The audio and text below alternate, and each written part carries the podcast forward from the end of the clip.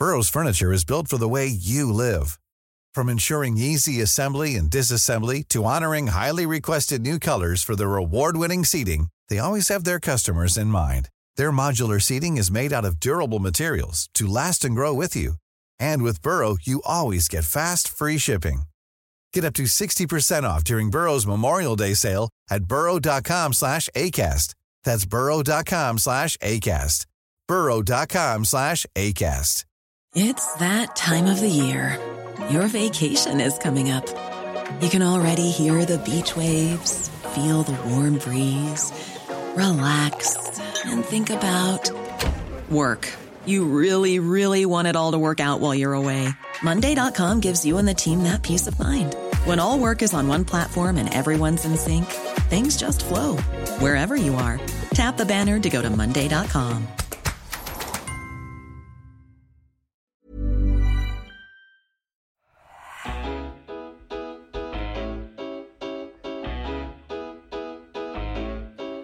Hello and welcome to the Roker Report podcast in association with Sunderland Community Soup Kitchen. My name is Rich Spate and I'm joined down the line this evening by Chris Wynn from Sheffield.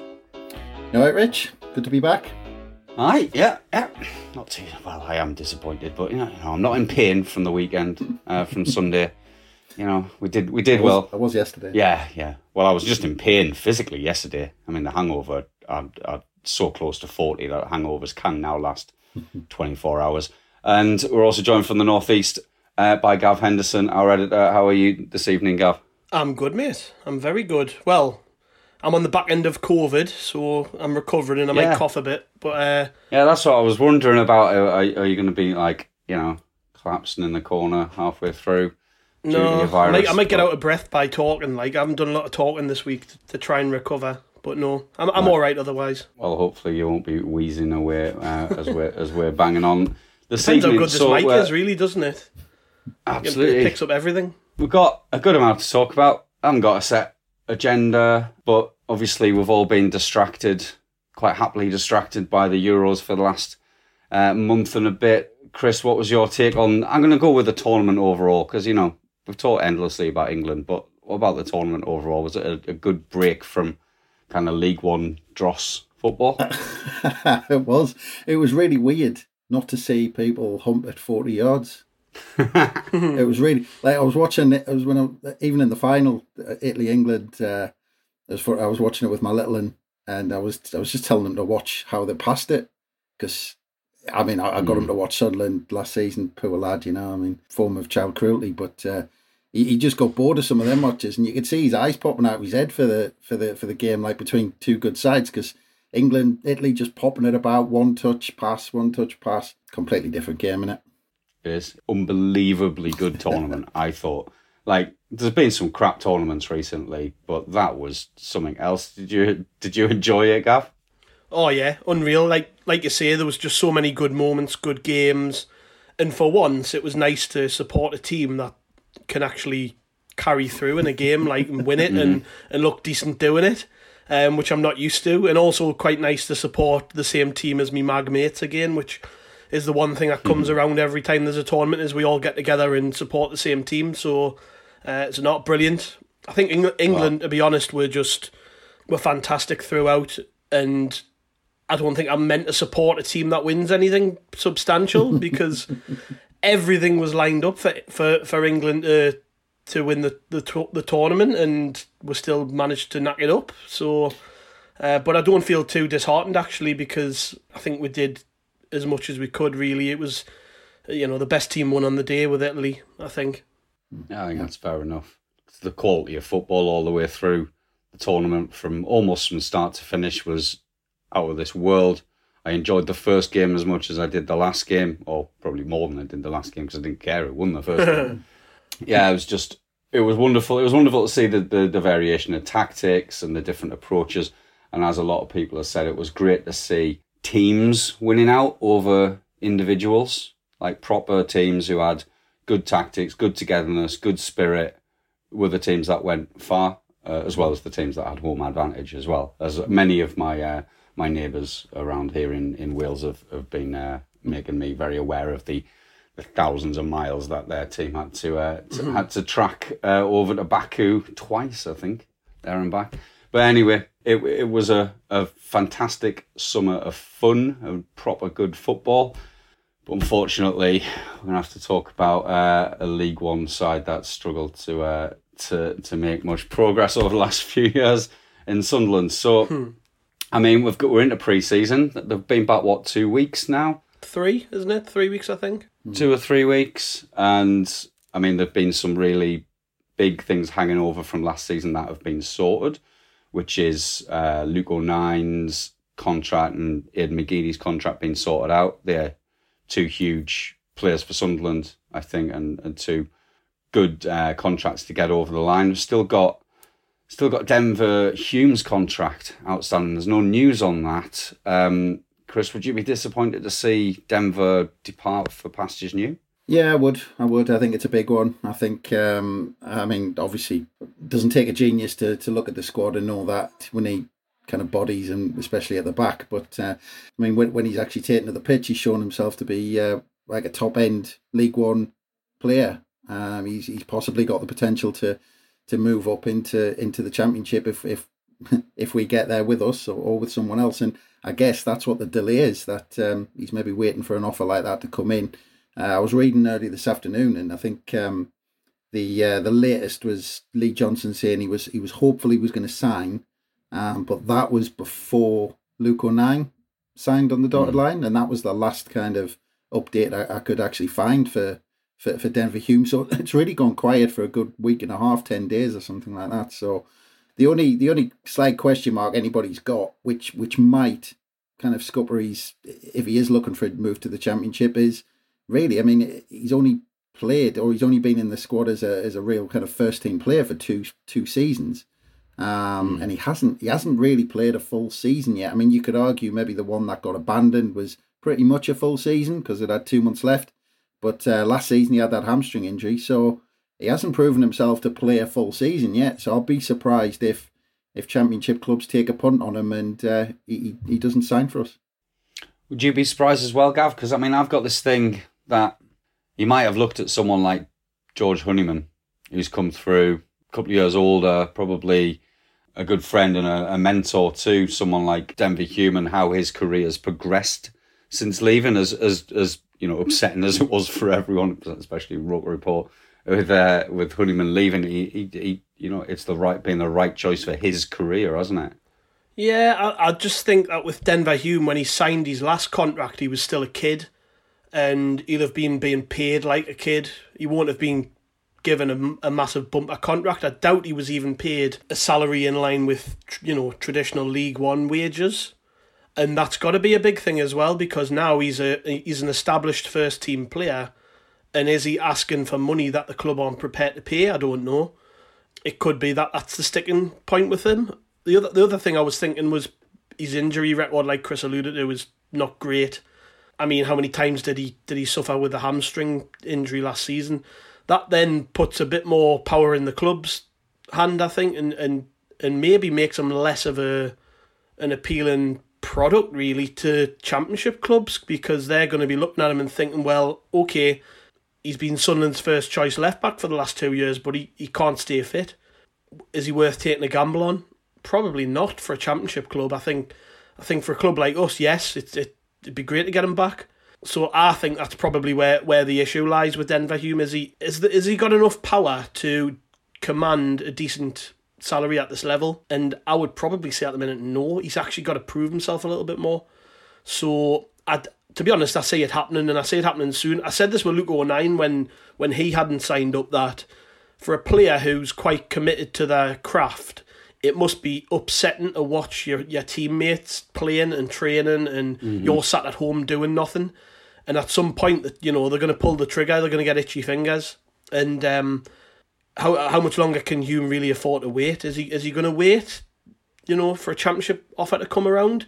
By which point, you know, it could be four or five weeks after pre-season started. I mean, we're already three weeks in, and he hasn't he hasn't he hasn't signed anywhere. So, um, I've got a feeling we'll have a resolution on that one sooner rather than later because for the player himself, he needs to be playing, doesn't he? Yeah, I, I think I, I agree that he, he still has something to prove. he definitely has something to prove. I know he's not, you know, he hasn't convinced all Sunderland fans that he's really, you know, going to be good enough for us long term in, in the first team. So yeah, it must be a task to, to convince other managers as well across um, the different divisions. Seeing that quickly, Rich. I mean, I know, I know, uh, probably a, a cardboard cutout would have had the same effect, but he did make a difference when he came back in and replaced McFadzean. He did kind of make a difference at left back. He's been linked with uh, several championship clubs. Uh, yeah, yeah, exactly. But, but exactly, but unbelievable. When Hume came back in, it, it was a, like a breath of fresh air on that left hand side. Oh yeah. Can I just mention as well since we're on the subject of shit players getting linked with better moves, how how did Remy Matthews get a move Remy to Palace Matthews. today? What on earth yeah, is going on? Like I, I it's thought just it was to meet take... their quarter, though, isn't it? Well, Jason Steele went to Brighton a couple of years ago, didn't he? And that mm. was something. But I mean, Palace, Jesus Christ, have they watched him?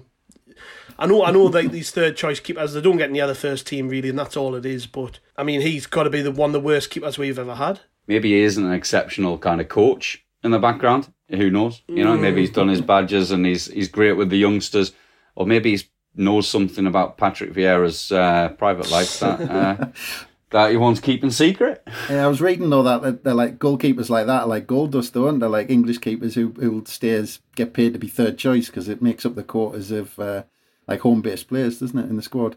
Yeah, good point. I, I think I'd I think I'd sit about on a few a few tens of grand a week playing reserve team games. Steve and, Harper springs to mind. Yeah. Do you reckon he's getting a weird wage rise out of it or not? Oh, oh definitely, yeah. definitely. I, I, read somewhere about um, uh, Steve Harper at Newcastle. He was on massive wages because they told him he'd sit on the bench under Shay Given. So they actually gave him a massive contract to say, well, you know, we're paying you extra to sit on the bench. He just he just went off to uni, didn't he? I should have been a goalkeeper. I should have been a goalkeeper.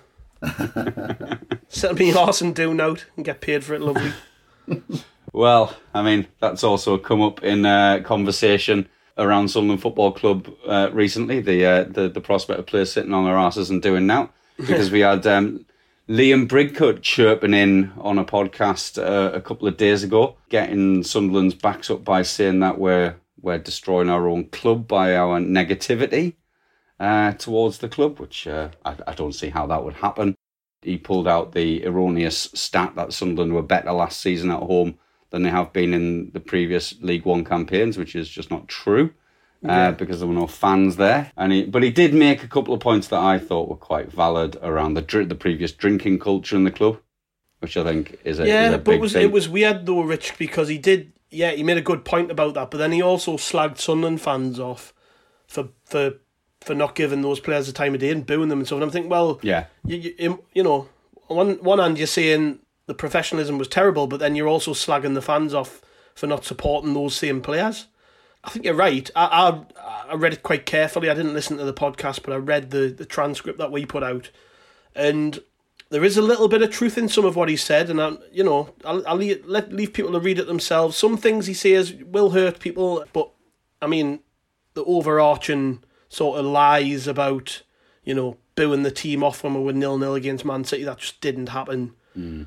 Saying that the home record last season was better without fans when it was the actual opposite. You know, just clueless. Like I think I think somebody in whoever was interviewing him clearly caught him on a good day and just probably wasn't expecting Sunderland fans to pick that up and. Uh, we're a bunch of nerds who listen to everything, so one of us did, and that was you know the rest was history. Absolutely. What's your perspective on on this, Chris? Are you uh, do, do you have any sympathy with any of the points that he made on that pod? Well, I mean, on the fans, I mean, I'll take that one. Um, it's just, um, I mean, what, what did he expect us to do at the time? You know, we we were generally yeah. shit. So, did he expect us to cheer at every misplaced pass? Did he expect us to you know, cheer when the sco- then the missed open goal. We we were negative because we were we were pretty crap at the time and we weren't getting many results. And it's always said, yeah, your ex players when people are in positions like that, when they're in relegation battles or they're playing for a playing for a high profile club, you know, the best get to those clubs and get in those positions because they've got the mentality to do it. And I, I don't think you'll find there's any club out there who are struggling and it'll not be a negative atmosphere. So I don't know what, what we were supposed to do. I mean, there, there's a kind of, I thought was a half valid point around demands over a particular style of play. Um, some comments around, you know, how, how a, a, crunching challenge will get will get a bigger cheer than a beautifully thread uh, through ball. And I think there's an element, there's a there's a kernel of truth in there. I've been I've been sat there when pe- uh, people have gone be, gone mad because the ball's gone sideways or backwards. We've just watched a team get to the final of the of the Euros, prodding and probing and and recycling the ball up and down the pitch when they can't get through on one side. Do you think there's some learning that fans can take from what maybe not from what Bridcut have said, but from maybe what's gone on over the last month in terms of the style of play that we're seeing at the Euros. What I would say is, is you know, we've been talking about the England final there, and in that game, every single big tackle was cheered like a goal. You know, it's mm-hmm. not a Sunderland thing. I just think English football fans they, they like a big tackle. You know, I don't think yeah, it's unique to Sunderland at all. I think I think it's just no. the football fans love to see big tackles. I mean, like I said, every time Declan Rice went careering through somebody in the uh, in the Euros final, Wembley went up. It was brilliant. Yeah, and and he said that. I mean, don't get us wrong. I mean, I, I remember some tackles as much as I do some goals. You know, I mean, I remember a couple from Lorik Cana and Stan Varga and John Kay and all that sort of stuff. I remember them flying in and me cheering them. Like Gav said, everyone does it, you know, all over the country. But I remember under Gus Poyet, especially there was there was a couple of times, you know, one against Man City, another against Man United, where we had um, periods of play where we strung about 20, 30 passes together, and he almost got a standing ovation. And yeah. you know, the fans yeah. absolutely loved it. So you know, it was only because when they tried that, probably ninety percent of the time, we ended up giving it away an hour and a half. Um, yeah. But when it came off, we loved it.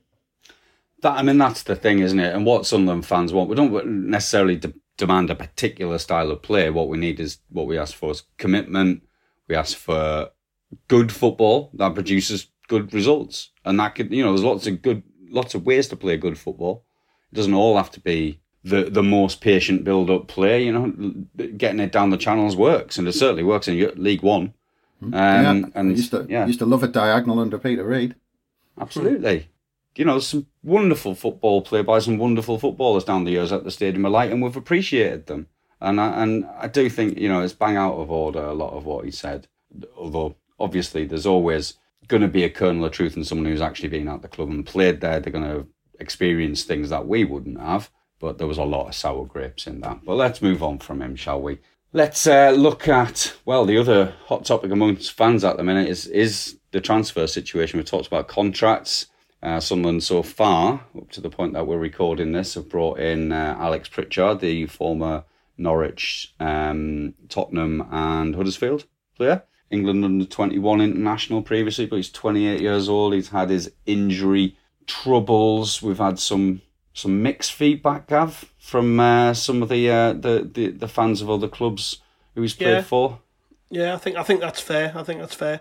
The Huddersfield fans aren't high on him at all. I think I think if people want to go back and check the site from last week, I did a really in depth interview piece with uh, a Huddersfield fan and a Norwich fan, and two totally different perspectives. I actually think the Huddersfield fan was very fair because some of the comments that I, I read from other Huddersfield fans on uh, social media were like, it, it sounded like they were talking about Jack Rodwell. You know, that's that's how bad some of the feedback was. And basically, Huddersfield, a club who don't traditionally spend a lot of money, spent 11 million pounds on the guy and he never he never amounted to anything so you can totally understand it mm. um, but at the same time and I would say this fairly I think Huddersfield have been a bit of a basket case the last what three four years and sort of struggled when they dropped out the Premier League and spent a lot of money when they were up there so you know I, I, I wouldn't put all the blame squarely on him and that, that was the feedback that we got in that piece you know that all right he'd he'd been paid, you know, they paid a lot of money for him, uh, and he struggled to stay fit. That was his main problem. It wasn't because he was a bad player.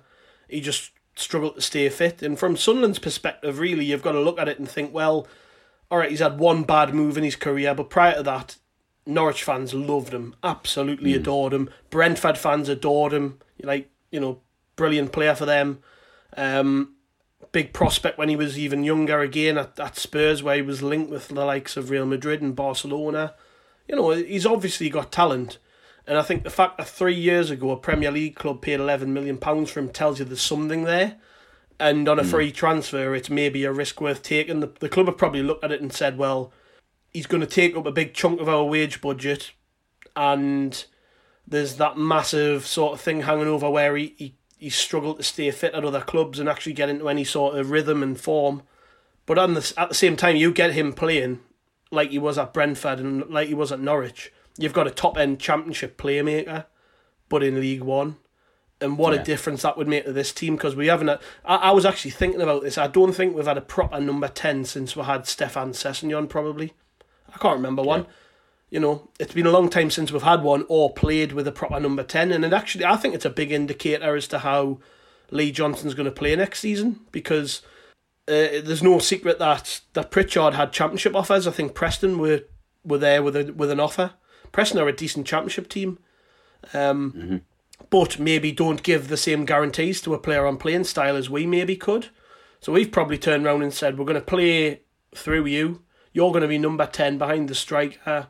We want to play with the ball on the floor. We want you know we want through balls. We want a good wing play, intricate passing around the box and we need you. We need you as the as the fulcrum of that. And I think that's probably how we've managed to get him because he could have played a league above and he hasn't. He's dropped down to play for a team where they're actually going to play it with strength and he can probably rebuild his career. So I think I think you've sort of got to block out the noise from Huddersfield and try and focus on the fact that you know, all right, he's had a bad spell, but he could be a very, very, very good player for us if we get everything right. You know, keep him fit keep them, keep them going mentally. Lee Johnson manages them properly. I think we could have a really good player on our hands, and that's a risk worth taking. If if we are going to change our style of play and, and play that, you know, that kinds of formations that require that kind of number tw- 10 between the lines, Chris, what else are we going to be in the market for? Obviously, there's a lot of people who are very frustrated at the lack of movement, and we might come on to that in a bit. But what do you think we need? And I'll come to you. Well, I mean, Gav, you can come in on this as well because I know you put something out on socials today with a bit of a kind of alternative starting eleven or two two alternative starting elevens. But Chris, what do you think we need around that number ten? Yeah, it's interesting, isn't it? I think, like Gav says, we haven't brought Pritchard in. Like Gav said again, he alluded to, we, we haven't gone to the lengths of talking Alex Pritchard into signing for the club over the likes of Preston, over the likes of whatever other championship clubs or whatever other options he had on, on the table, and told him, you know, this is the club for him. If we were going to get it wide and get it into the box for a big man, that's not going to be the plan. I mean, it might be in our armory with, with Stewart to, to do that, but we clearly haven't brought Pritchard in to play the same way as we did last season. And I mean, we've got a, we've got a few players who can who can maybe play in that role. You know, I mean, I think Embleton played an attacking role for, for Blackpool last year. I mean, Gooch likes to play central, although I think most people will agree his, his best kind of position is out, out wide, whether as a as a wing back or as a midfielder. Uh, but yeah, I mean, in terms of what we need, I mean, I mean, yeah, I mean, I mean, where do you start? You know, like I said earlier, at the back, we need two right backs. O'Nien's clearly signed on his contract, not as a I'll play anywhere. Um, Lee Johnson's obviously sat down with him and said, we're going to develop you. You're a good player. You've got a good touch. This is how you're going to play it. And he, he's going to be he's going to be a fixture in that midfield, and he's going to be a workhorse up and down, box to box. I think he's not going to be a fullback. He's not going to be a centre half. Although, actually saying that at the minute, it might be uh, it might be telling whether we do move him to centre half as we're running out of players in in pre-season. But I think that'll tell you everything that he's probably played in midfield. But uh, but yeah, when he we need fullbacks, need a, a centre half, need a need a left back. You know whether Hume signs on. Um, I mean, all over the pitch, really. But uh, what will be interesting is I think that a number of them will probably come in loan moves. I think we saw the success of Sanderson last year, and I think that with Speakman's knowledge of of kind of the youth setups and the academies across the country, I think we'll be identifying a few players who can come here for the year, do what Sanderson did, and play at a much higher level, and uh, and and be fixtures in the first team. I don't think uh, gone are the days. I hope of you know the, the um can't remember the guy's first name, but uh, was it Sterling who's who's uh, what was his name who signed uh, from Tottenham? Kazaiah Sterling. Yeah, that's it. I don't think we're going to be signing players to sit on the bench if they come on loan. I think they're going to be high quality loan signings. So so yeah, it's going to be interesting. I've got no issue. I've got no issue with that. By the way, I think I think that's a good thing. Like other teams seem to do a better job than Sunderland of that. Yeah, mm-hmm. last year we brought in a lot of crap filler like Danny mm. Graham, Remy Matthews, you know, yeah. McFadzean, and and I sort of wonder, had we just been a bit more imaginative and let, um, you know, sp- speak to clubs like Man City, Man United, Liverpool, Chelsea, these these clubs have got like an array of talented kids and brought in the best of them who are re- ready to be playing first team football at this level, might we have got promoted, you know? I mean, I know Lincoln didn't get promoted, but Lincoln star player last year was a loanee from Forest, wasn't he? Brennan Johnson. He's like, well, well that's it. Would, would we would we ever sign a player like that? Well, that's it. It doesn't have to be from the Man Cities, Liverpools of the world. Dion Sanderson was one of the best players in the league from Wolves. Yeah, yeah. So I mean, if you if you'd stuck three or four Dion Sandersons in our team last season, that's automatic promotion.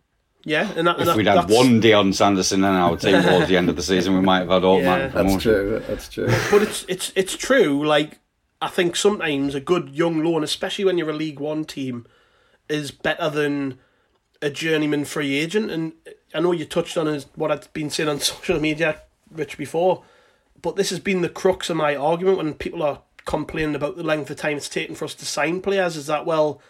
Look at look at who's actually moving around. I, I mean, they're not they're not world beaters, are they? The the players that are signing for the likes of Ipswich and Wigan and whoever else. There's no real upside with them. I mean, we've been there before. We've done this before with players where we've brought them in, you know, and and they haven't been able to make an impact because they're, they're not the right player. And what we've been sold with this new era is Sunderland are going to recruit a certain type of player, whether that be you know a young hopeful from a Premier League club or our own young talented player from maybe a, down the leagues or abroad or whatever.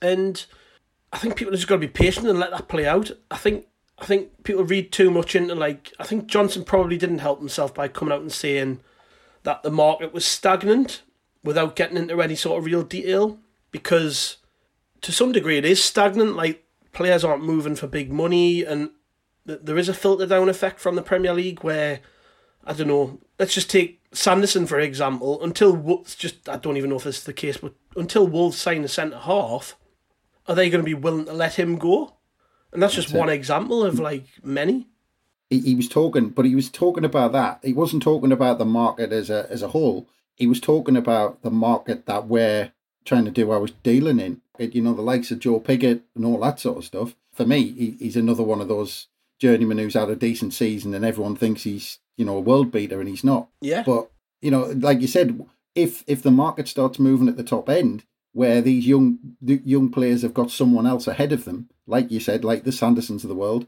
that that's hopefully who we're going to be making our moves for. So, like I said, in the market that that Lee Johnson's looking at, that, that probably is stagnant because the top clubs aren't aren't kind of aren't busy in the in the market yet. But it's not. It's not. It's not popular to say that, though, is it? It isn't popular to say that. You know, you've it, oh, load of shite. Sunderland. You know, they're not. They're not doing anything. What they're doing. Why aren't we signing Pigott? I think. Well, because we didn't. We don't want. We don't want Joe Pigott. Like, just because some some clickbait website put an article out three weeks ago saying Sunderland want him, and because nobody's turned around and said, "Hang on, that, we don't actually want him," then it's just been allowed to stew. And when people say him go to Ipswich straight away, they're like, "Well, why why why have Sunderland not signed him?" Um, Probably because we didn't want him. Like you know, look at it. We've got Ross Stewart, who people some people might not be convinced by him, but I mean they like him enough to have spent three hundred and fifty grand on him. So they haven't signed him from not to play. Charlie Wyke's gone now. Forget about Charlie Wyke. Like we've got Ross Stewart. Clearly, they, they think quite highly of him, or they wouldn't have paid good money for him.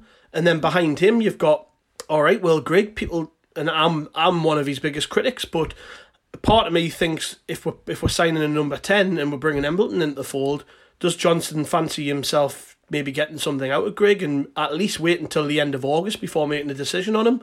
And if that's the case, then will we even try and sign a striker before the end of the transfer window? Will it be a case of see how pre-season goes with Will Grigg see how the start of season goes? Things aren't working out. Yep, let them go. Bring someone different in. You know, these are there's so many variables across the board, and um, that's just one position where I think you know they're, they're maybe going to take the time a little bit on it, and we're just got to get used to that idea that the maybe the more talented players sort of leave towards the end of the window and not at the start of it. you could argue at the same time. I mean, just playing devil's advocate, you could argue that you could say, you know, the, the argument that are these just excuses? Well, we're still speculating. We're we're we're seeing what we're hoping the club are thinking, but the, the proof will be where we are before the the Wigan game.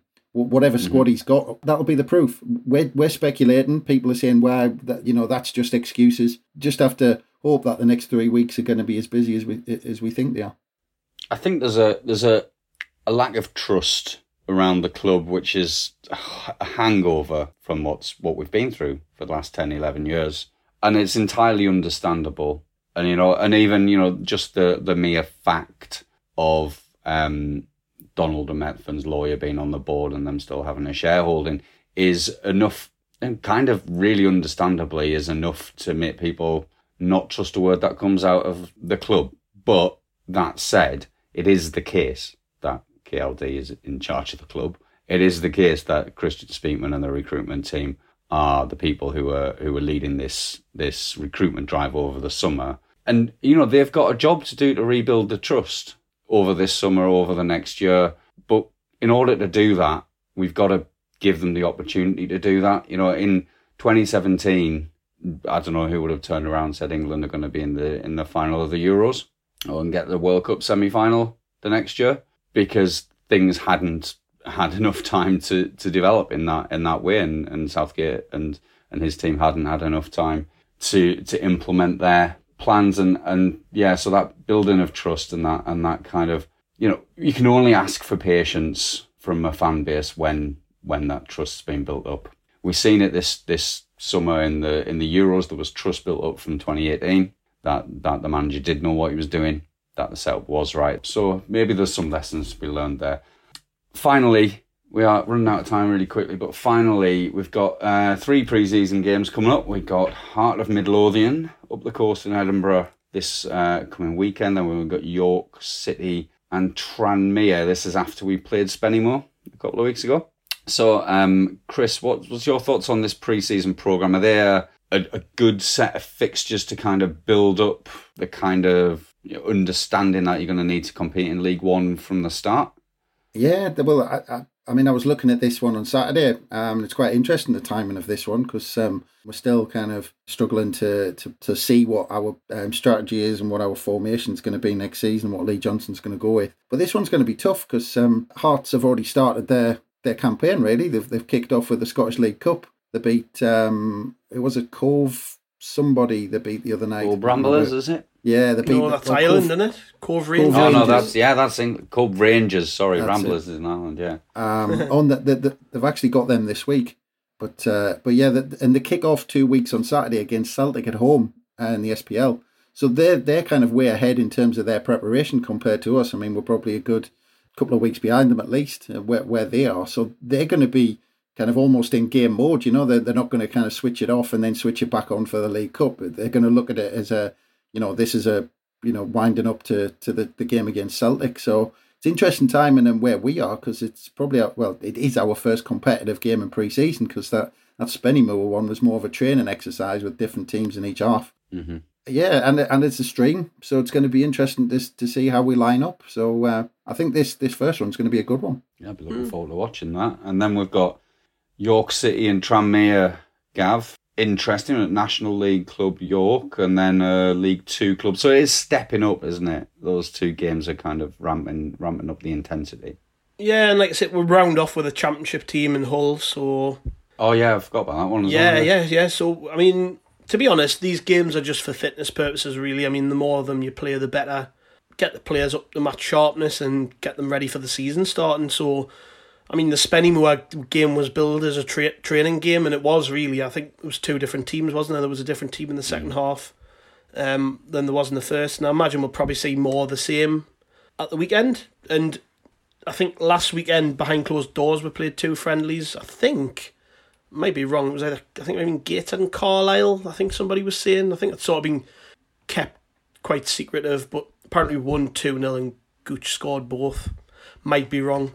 Um, but yeah, I don't think you can read too much into these friendly games. I think they're just they're there as a sort of you could be playing anybody, which is when people start sort of worry about the opposition that we're playing and things. I think well, you know, you, we could we could play like a, a League One standard team in Portugal. It makes no difference really. Yeah. Ultimately, it's just getting the legs into the minutes and getting people up to speed, and that's that's the main thing. Especially when you've got like Luke O'Nien who who's joined pre-season training later than the rest, and Pritchard's probably not been training, so that them two will be on the same page, you would imagine, in terms of where they're at. And you've also got the, the one thing we haven't really talked about is we don't have a first team right back as of recording. We don't have a first team left back. So does that then mean that we bring in the under twenty three equivalent and give them a chance? You know, more of a run up. I think I think in the in the Spennymoor game, it was a the second half was a full team of of 23s players and under 18s. But um,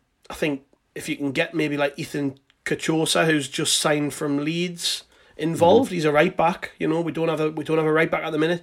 Could be an opportunity for him to show show Lee Johnson what he can do. You know, and you never know. There's quite often these things happen where a young player gets a chance and they, they grasp it with both hands and end up end up you know doing a lot better out of it and maybe even starting the season. I, I don't know if that's a possibility with him, but you know, why not? I would I would love nothing more than to see like two, three, four young players sort of break through in pre-season and and prove their worth. And I think they're not going to get a better opportunity right now because the squad's quite you know weak in terms of numbers. Just quickly on that, I mean, uh, you mentioned um, that. Yeah, I mean, I, I don't disagree. You know, usually it doesn't matter who who, who we're playing generally, and it's going to be the case for this preseason in, in a sense. But in the in the friendlies, I would like to start seeing how Johnson wants us to play. I mean, you know, our, our tactics were obvious last season, and I think Johnson tried to make do with what he what he had in terms of getting it wide, getting it into the box, because those were the tools he had. But it's going to be interesting to see how you know this is his first summer. I want to see him putting his stamp on how we're going to play. So it'll be interesting to see, you know, whether it's possession based, whether it's counter, whether it's you know whatever it's going to be. Um, I'd like to start seeing what we're going to be going into next season with in terms of style of play. Well, I think that's a, a really apt place to leave it. Looking forward to next season, hoping that we'll get some young players breaking in during these friendlies we've got coming up. Hopefully, if you can do, listeners, you can be able to get to some of the games. Hull City at home won't be restrictions in England then, will there, lads? So no, no. Maybe we'll be able to pack as many in there as as we can. I'll try and get along to try and get along to Tranmere as well, just along the coast from here. So um, thanks a lot for your time this evening, Chris. No bother. Cheers, Rich. And it was nice to speak to you again, Gav. Cheers, mate. Yeah. Let's hope Sunderland just give us something to cheer about. Absolutely. I'm sure they will. Be optimistic. Why not? No, it should be a good season ahead. So um, keep listening, everyone, and we'll be back with you very soon.